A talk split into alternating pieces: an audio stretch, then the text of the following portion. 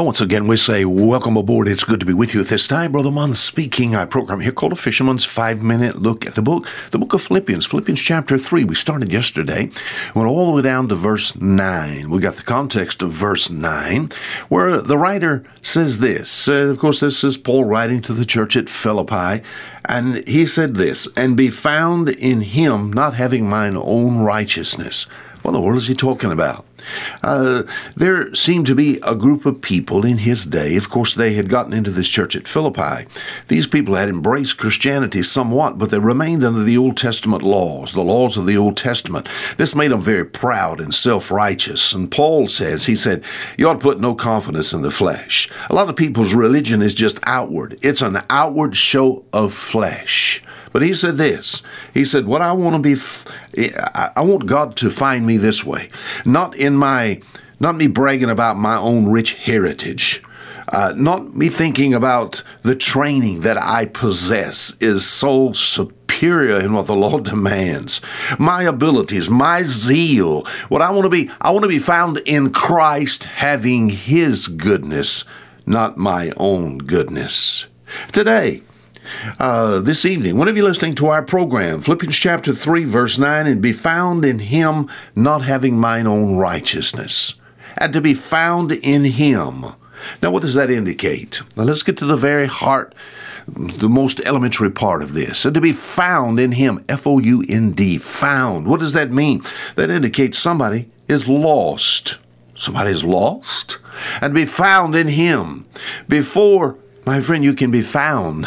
You have to be lost. You understand what I'm talking about. Spiritually speaking, we understand this.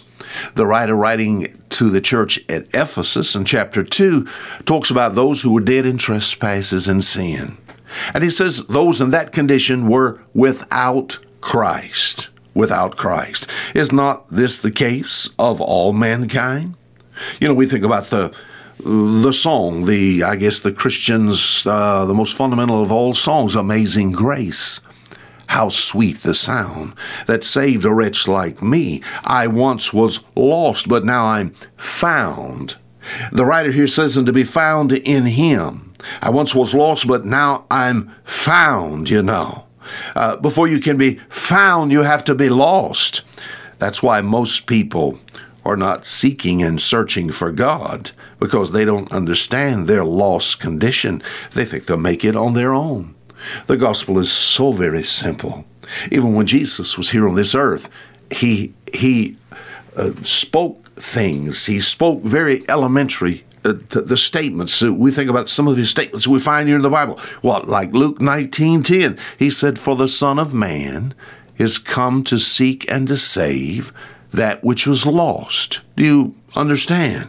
So, when the gospel is preached under the power of the Holy Spirit, eyes are open to truth. The eyes of the man who's lost, his eyes are open as to the truth of his lost condition, my friend. We're like sheep that have gone astray, like wild sheep. And we have to understand this lostness, or you'll never be found, you know.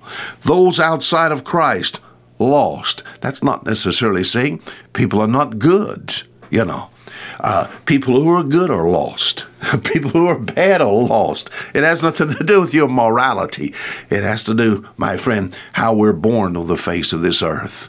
In sin did my mother conceive me. All have sinned and come short of the glory of God. And the writer just says here, and to be found in him. I want to be found because I know I'm lost. Where will I end up, my friend? As far as life itself is concerned, depends upon what road you're on.